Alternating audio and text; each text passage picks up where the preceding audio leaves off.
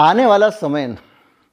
नमस्कार, knocking news dot com में आपका स्वागत है। मैं हूं गिरिजेश वशिष्ठ। आपने बजट बजट सुन लिया होगा, पता लग गया होगा, और आपका जब आप बजट सुनते हैं तो आपका सारा कान एक चीज़ पर लगा रहता है, इनकम टैक्स में क्या होने वाला है, और दूसरी चीज़ आप ये देखते हैं क्या महंगा हो गया, क्या सस्ता हो गया। लेकिन इसके अलावा बजट में बहुत बड़ी बड़ी चीज़ें होती हैं जिन पर आपकी नज़र नहीं जाती है। इस बार के बजट में ऐसा कुछ आया है जो आपको हिला देगा, ऐसा कुछ आया है जो आने वाले समय में आपके लिए मुसीबत बन सकता है। शायद आप नोटबंदी भूल जाएं, शायद आप सीएए भी भूल जाएं, शायद आप किसी दफ्तर के बाहर लाइन में खड़े हों जिसे कहेंगे लैंड टाइटल अथॉरिटी। इस दफ्तर में जाके आपको कुछ ऐसा साबित करना पड़ेगा जो उससे भी खतरनाक है, जो नागरिकता साबित करते समय सीए के अंतर्गत करना था। जो लोग कह रहे थे ना कि कागज़ बकरी खा गई, वो अब कह नहीं पाएंगे। और जो लोग ये कह रहे थे कि कागज़ बकरी खा गई या मैं कागज़ नहीं दिखाऊंगा, उनका जो लोग मजाक उड़ा रहे थे, अब वो कागज़ ढूंढने में लग जाएंगे अपने घर में। कहीं मत जाइए, चैनल को सब्सक्राइब कर लीजिए।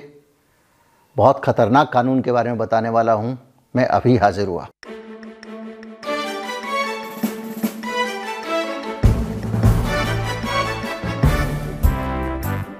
आपने एक लाइन सुनी होगी बजट में, हमारी वित्त मंत्री जी, वही वाली वित्त मंत्री जो एक गैरकानूनी काम के ऊपर टैक्स लगा देती हैं और कहती हैं नहीं, हमने अभी इसको लीगलाइज नहीं किया है। क्रिप्टोकरेंसी पे टैक्स लग गया है लेकिन वो लीगल नहीं हुई है। ये कैसे चमत्कार हुआ है भगवान जाने।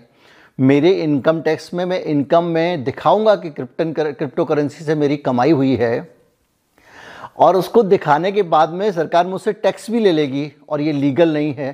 तो क्या टैक्स लेने के साथ साथ मुझे पकड़ेगी भी कि मैंने क्रिप्टो करेंसी से कमाई की है या कुछ और होगा? खैर, कहानी सरकार की जाने। ये तो वित्त मंत्री का एक परिचय दिया था एक नीति से, लेकिन इसी वित्त मंत्री ने एक और बिल संसद में पेश किया है, और ये बिल है ज़मीन का, जिसको कहते हैं one nation one registration of land of real estate. और सरल और ज़्यादा सटीक शब्द है स्थायी संपत्ति के लिए। स्थायी संपत्ति का एक देश का एक रजिस्ट्रेशन होगा।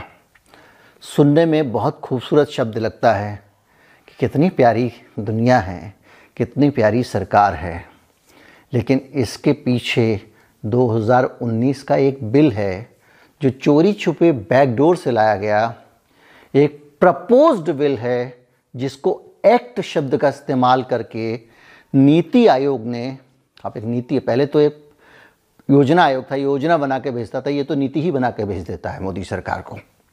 संसद है, बैठी रहने दो। वोट लेने वाले जो हैं वो केवल इसी काम के लिए हैं कि वो जाके मोदी जी के नाम पे वोट मांग लें, और नीति आयोग नीति बनाएगा। वो जो प्रपोज्ड बिल है, जो मसौदा है, वो लैंड टाइटलिंग एक्ट है।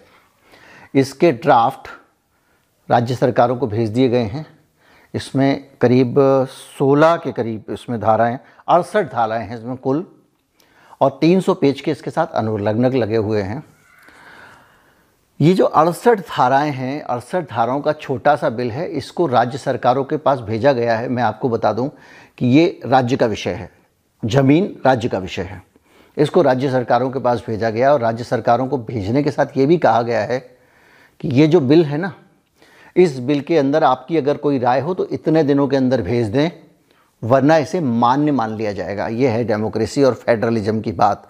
जो फेडरलिज्म फेडरलिज्म रोज़ बतियाते हैं मोदी जी, ये संघीय गणराज्य भारत, राज्यों की एक स्वायत्तता है, उसका ये हाल है कि एक नीति आयोग जैसी संस्था जो संसद भी नहीं है, वो बना के एक ड्राफ्ट भेज देती है और कहती है कि आप एक निश्चित समय में बता दीजिए, वरना इसी को हम कानून मान लेंगे। अब ये ड्राफ्ट क्या होगा? किसान कानून की तरह अध्यादेश जारी हो जाएगा, चार छः दस राज्यों से उसका समर्थन करा दिया जाएगा, और आपको कह दिया जाएगा एक्ट बन गया जी, अध्यादेश लागू हुआ, राज्यों की सहमति है, और आप उसके बाद कहेंगे कि एक्ट लागू हो गया। लेकिन इस एक्ट का मतलब क्या है, ये आप समझिए। समझने की चीज़ है कि ये जो एक्ट है ये आपके साथ क्या करेगा, इसका आपका मतलब क्या होगा। इस एक्ट का जो पर्पज़ है वो ये है कि आपकी जितनी भी रजिस्ट्री हैं, जितना भी सामान है, जितना भी आपकी स्थायी संपत्ति है, उस सारी की भूमि है, आपकी भूखंड है, आपका फ्लैट है, मकान है, झोपड़ा है, उस सब को अब डिजिटाइज किया जाएगा, यानी कंप्यूटर में डाला जाएगा। आपका खतरा न खसरा नंबर क्या है, खतौनी नंबर क्या है, ये सब गायब हो जाएगा। आपको मिलेगा एक यूनिक आईडी, जैसे आधार नंबर होता है। उस यूनिक आईडी के अंदर आपकी मकान की, ज़मीन की सारी की सारी डिटेल्स होंगी, और वो डिटेल्स जो हैं क्या होंगी, आपका नाम क्या है, पिताजी का नाम क्या है, इस ज़मीन के मालिक आप हैं या नहीं हैं। टाइटल का मामला है, केवल अधिकार का मामला नहीं है, ज़मीन के अधिकार की बात नहीं है। जो जंगल के अधिकार की बात आदिवासी करते हैं, दूसरे लोग करते हैं, वो अभी ग्रे एरिया छोड़ा हुआ है। अब वो ज़मीन आपके नाम से रजिस्टर होगी, उसमें तो आपके आपको क्या लगता है, सरकार अपने आप रजिस्टर कर लेगी। मेरा घर फ्लैट है, आपका फ्लैट है, आपका मकान है, सरकार अपने आप डाल देगी इनके नाम पे है, और उस एक्यूरेसी के डाल साथ डाल देगी जो नाम आपका है, आपके पिता का नाम है, स्पेलिंग की गलती नहीं करेगी, जैसे Aadhaar card, voter I card में करती है। तो एक निश्चित बात मान के चलिए कि जो उसमें एंट्री होगी, जानकारी होगी, उसका सरदर्द और उसकी जिम्मेदारी सरकार अपने हाथ में नहीं लेने वाली है। सरकार कहेगी आप आइए, अपने कागज़ पेश कीजिए, और आपका ये दो हज़ार तेईस के अंत तक कह रहे हैं कि हम इसको लागू कर देंगे, तो आपसे कहा जाएगा कि आप अपनी ज़मीन के कागज़ लाइए, मकान के कागज़ लाइए, और उसके बाद इतनी तारीख तक उन कागजात की एंट्री कराइए, और उसके अंदर जो भी नाम, पता वगैरह वगैरह होगा वो सब ठीक कराइए। अब ये हो सकता है कि आपके लिए आसान काम हो, मेरे लिए आसान काम हो कि भाई दिल्ली में मैंने नया नया फ्लैट ख़रीदा है, चलो कोई बात नहीं, या दस साल पहले ख़रीदा है या बीस साल पहले ख़रीदा है। लेकिन जिस आदमी ने जिस आदमी की संपत्ति दो सौ साल पुरानी है, चार सौ साल पुरानी है, पुरखों के ज़माने से चली आ रही है, उस संपत्ति का क्या होगा। पिछले दिनों एक एक लैंड टाइटल केस आया था जिसमें बहादुर शाह जफर की एक वंशज ने कहा था कि लाल किले पे हमारा अधिकार है, याद कीजिए। तो इस तरह के जो मामले हैं उस मामले में क्या होगा, और लैंड टाइटल का मतलब है कि इस ज़मीन पे अभी किसका कब्ज़ा है। तो ये बहुत सारे अवैध कब्ज़े वो भी मान्य हो जाएगी, लेकिन मेरा टॉपिक वो नहीं है। मैं ये जानना चाहता हूँ कि जिस तरह से आपका डीमोनेटाइजेशन हुआ और सरकार ने आपके अपने ही पैसों को, जिनको लिखकर आरबीआई गवर्नर ने कहा था कि मैं ये अदा करने का वचन देता हूँ, उनको कागज़ घोषित कर दिया। खुद मोदी जी ने कहा था कि आज से कागज़ हो गए, और उसके बाद में आपसे कहा कि आप आइए और बदल के ले जाइए। अब कुछ लोगों के नोट कहीं पड़े हुए थे, उनको पता नहीं थे, किसी के बक्से में दस नोट पड़े थे, किसी के पाँच नोट पड़े थे, हमारे घर में भी सात आठ नोट निकले थे, और उन सात आठ नोट के अंदर से भी दो नोट फिर भी छूट गए। तो इस तरह से जो है वो आप लगातार उसके अंदर आप चाहिए और बदलवा के लाइए, मतलब आपके लिए एक लाइन में लगने का काम हो गया। सीएए याद कीजिए, नागरिकता कानून, उसमें नागरिकों से ही कहा गया था कि सिटीजनशिप रजिस्टर बन रहा है, आप अपने नागरिक होने के सबूत लेके आइए, सबूत का क्राइटेरिया ये है, और जो जो सबूत पेश कर लेगा वो नागरिक होगा, जो नहीं कर पाएगा वो नागरिक नहीं होगा, उसको उठा के जैसे कंसंट्रेशन कैंप होते हैं ऐसी जगह पे कहीं पे रख दिया जाएगा, उनके अधिकार भी भारत के नागरिक वाले नहीं होंगे। तो आपकी जो ज़मीन है, भू संपदा है, आपका प्लॉट है, आपका मकान है, उसके कागज पत्र ले जाकर आपको ही एंट्री करानी पड़ेगी। वो ऐसा नहीं होगा अपने आप अपने डिपार्टमेंट से एंट्री कर लेंगे, आपको ही एंट्री करानी पड़ेगी, और वो एक तरह की डिजिटल डिजिटल रजिस्ट्री होगी। और उस पूरी प्रक्रिया में आपको सावधान रहना पड़ेगा कि आप आपका मकान, ये सब चीज़ें आप ठीक से साबित करके आएँ। जाति नहीं लिखी तो जाति प्रमाण पत्र में दिक्कत आएगी।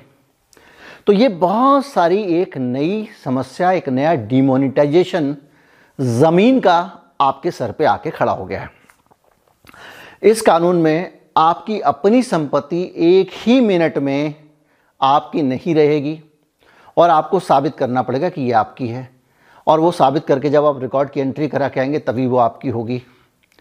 जो लोग के कागज़ खो गए हैं, बकरी खा गई है, आग में जल गए हैं, लोग कहते थे चलो आराम से रहते हैं, या किसी एक आदमी के छः बच्चे थे उनके बीच में बंटवारा फॉर्मली नहीं हुआ है। पिताजी ने कहा मिलके रहो, वो छः बच्चे भी रह रहे हैं, उनके बच्चे भी रह रहे हैं, संयुक्त परिवार है। अब उस मकान का टाइटल किसके नाम से हो? अब दिवंगत दादा के नाम से हो नहीं सकता, इन भाइयों में किसके नाम से हो? तो अब ये नया झगड़ा शुरू हो जाएगा, इसी में लगे रहेंगे। दूसरी बात ये कि इस एक्ट में कचहरी को बाहर कर दिया गया है। अभी तक आप कचहरी जाते थे, आप रजिस्ट्रार ऑफिस जाते थे, वो सब खत्म हो गया। रजिस्ट्रार बैठ के मक्खी मारेगा और कचहरियों का काम भी खत्म, वकीलों का काम भी खत्म होगा। क्या कि आपके सामने एक हायरार्की होगी जिसमें एक लैंड एक्विजिशन अधिकारी होगा, एक लैंड लैंड माफ़ कीजिए एक लैंड डिस्प्यूट अफसर होगा। तो क्या होगा कि जब आप जाएंगे लैंड टाइटल अधिकारी के पास में, लैंड टाइटल अथॉरिटी होगी पहले, एक हर स्टेट में उस अथॉरिटी के अंदर एक अधिकारी होगा। फिर आप उस अधिकारी के पास जाइएगा और अपना मकान वहाँ पे रजिस्टर करा के आइएगा। आसानी से रजिस्टर होगा नहीं होगा, संपत्ति का मामला है, लाखों करोड़ों का मामला है, टेबल के नीचे से होगा ऊपर से होगा कोई नहीं जानता। तो वहाँ आप जाएंगे, जब आप रजिस्ट्रेशन कराने के लिए पहुँचेंगे तो वो जो अधिकारी होगा उसकी अपनी जो शर्तें हैं वो तो होंगी ही। अगर मान लीजिए किसी के की फाइल उसने टेबल के नीचे से पकड़ ली तो आप चक्कर लगाइए और लैंड डिस्प्यूट अफसर के पास जाइए, टाइटल डिस्प्यूट अफसर उसका नाम होगा, माफ़ कीजिएगा। और टाइटल ही इसमें इस्तेमाल होगा, लैंड वैंड का इस्तेमाल नहीं होगा, टाइटल शब्द इस्तेमाल होगा। तो आपका जो टाइटल अफसर होगा, टाइटल डिस्प्यूट अफसर के पास जाइए। अब वहाँ भी सुनवाई नहीं होती, वहाँ पे भी किसी ने टेबल के नीचे से राम राम कर दिया तो फिर एक ट्रिब्यूनल होता है, ट्रिब्यूनल बनाया जाएगा जो टाइटल डिस्प्यूट ट्रिब्यूनल होगा, एक तरह की कोर्ट होगी। उस कोर्ट में आप जाइए और उस कोर्ट के ऊपर आप अपील नहीं कर सकते हैं, जैसा कि कृषि कानून में था कि जो कुछ फैसला होगा एसडीएम के लेवल पे हो जाएगा, कृषि कानून के विवाद ऊपर नहीं जाएंगे। जैसे बैकडोर से कृषि कानून में जमाखोरी की इजाज़त दे दी गई थी और जो कृषि उपज को जमा करने पे जो रोक थी उसको हटा लिया गया था, उसी तरह से इस एक्ट में भी कर दिया गया है। अब इसका एक और कानूनी पहलू समझिए। अभी आपकी ज़मीन अगर सरकार अधिकृत करती है तो उसकी एक प्रक्रिया है, एक ऐलान करना पड़ेगा।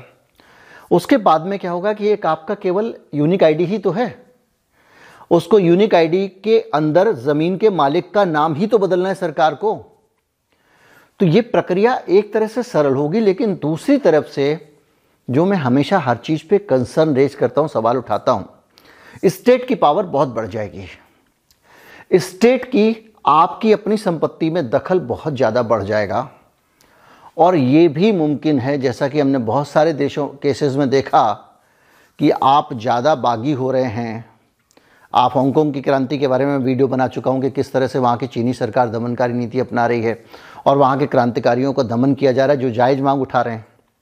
कल के दिन भारत में कोई बहुत जालिम और घटिया सरकार आ जाए और वो तानाशाही अपनाए और आप उसके खिलाफ आवाज़ उठाएं तो सरकार को दो मिनट लगेगा आपकी संपत्ति जब्त करते हुए, क्योंकि सरकार के पास ताकत है।